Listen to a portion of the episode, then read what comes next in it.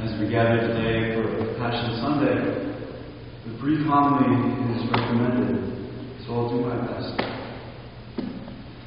I want to talk about two things, two false gods, and then the true God, Jesus. Through this covid nineteen, the false god of sports was out in the night.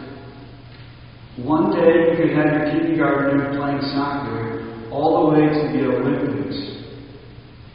And that's no more. March Madness was stopped in its tracks.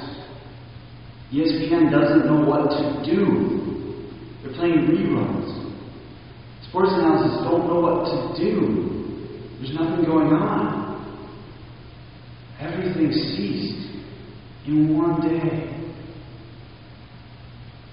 And I want to talk about this other false god that, I don't know about you, but I find myself into, is this god of noise, of distraction. I feel like that's what's ramping up in our hearts. By going to Netflix, by going to Amazon Prime, by going to music. The noise, the cacophony.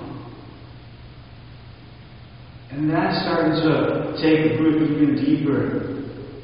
So I just warn all of us against that. We don't have to be noisy.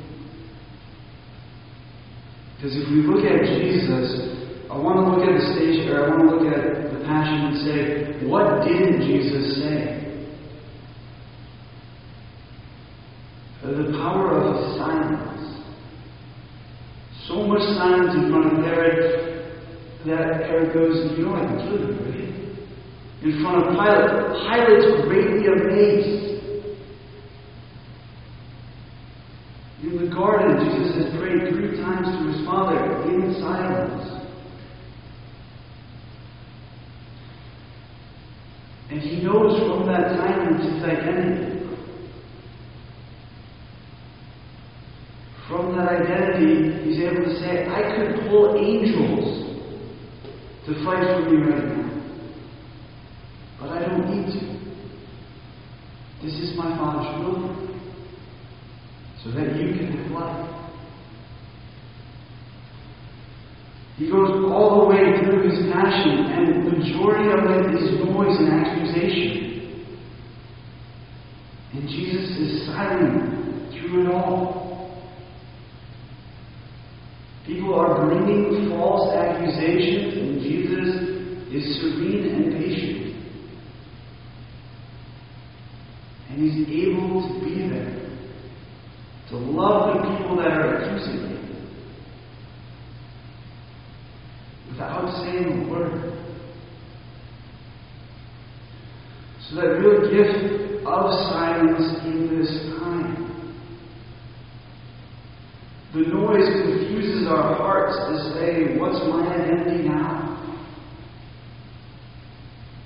But silence is how God speaks. Because it's in the silence, it's in the calm that we come to our identity as being beloved sons and beloved daughters. And then we can do the same thing looking at Jesus when we're falsely accused. We come into those hard parts of our lives, those suffering times in our lives, to embrace the cross as Jesus did.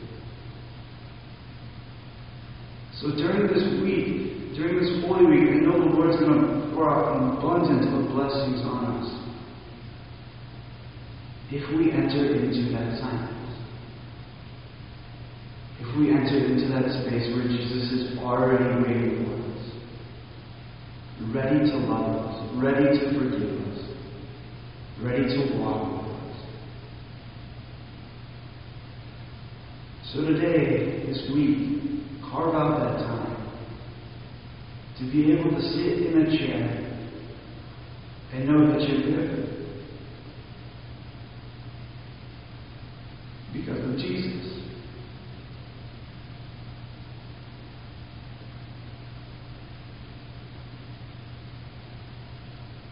Because of Jesus' own silence, we can enter into that silence. we can enter into the mystery of love.